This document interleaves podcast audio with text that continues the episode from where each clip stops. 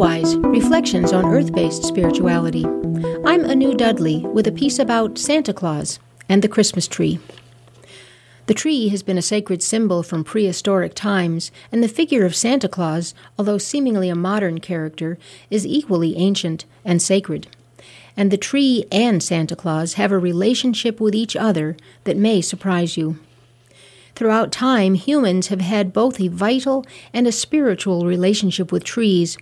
Trees provide building materials, fruit, fiber, fuel, and medicine, and trees have been essential to the survival of humans. Throughout time, many cultures have had a tree of life in their mythologies, showing the equally important spiritual significance of trees.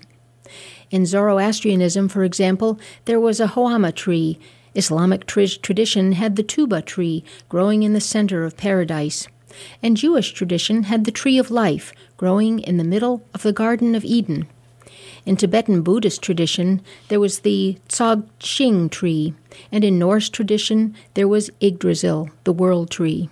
In Sumerian lore, the mother goddess was pictured as a fig tree, her branches embracing humanity, who suckled at the pendulous fruit of her breasts. Symbolically, the tree is the axis mundi around which the world re- revolves. The great tree trunk is the axial pole that connects the underworld to the celestial realm, its roots anchored deep in the earth and its branches reaching far into the stars. The tree is the conduit of life energy, nourishing and creating life in a perpetual exchange. What we call our Christmas tree today has ancient, non-Christian roots in the belief that life is an eternal cycle. In northern temperate zones, where evergreen trees distinguish themselves by remaining green throughout the year, firs, pines, spruce, and hemlocks were seen as symbolic expressions of the undying spirit of life, even through the apparent death of winter. Setting aside the many charming, legend has it explanations for the adoption of the Christmas tree into Christmas traditions, one of the first written references to its use dates from the early sixteen hundreds in Germany. Later, England's Queen Victoria, married to the German Prince Albert, installed a Christmas tree at Balmoral Castle, thus popularizing the practice in English-speaking countries.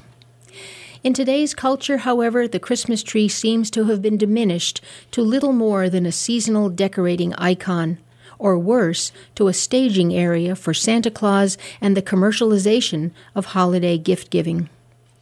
But despite this unfortunate commercial cr- connection between the venerable Christmas tree and Santa Claus, it is interesting to note that Santa Claus and the Christmas tree have a sacred relationship that long predates this modern commercial connection.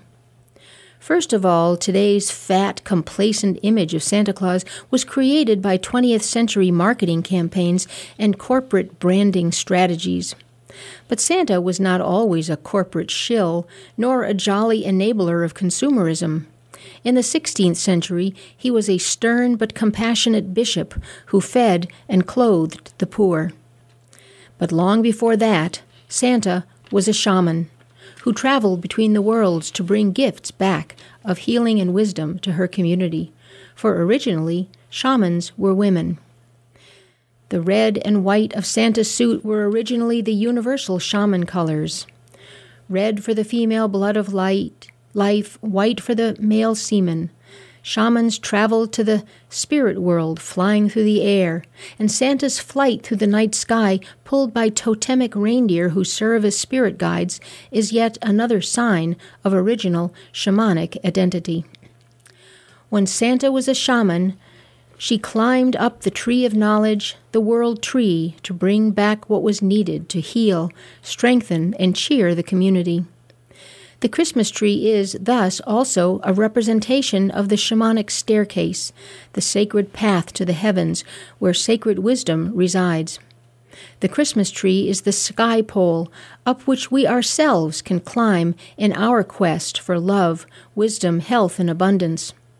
Incidentally, the chimney is also viewed as a passage between the worlds. This is why Santa, using the old magical gesture of laying a finger aside of his nose, can rise up the chimney and go on his shamanic journey through the stars. May Santa Claus bring you your heart's desire by traveling up and down your Christmas tree. Blessed be. You've been listening to Earthwise, Reflections on Earth-Based Spirituality. I'm Anu Dudley.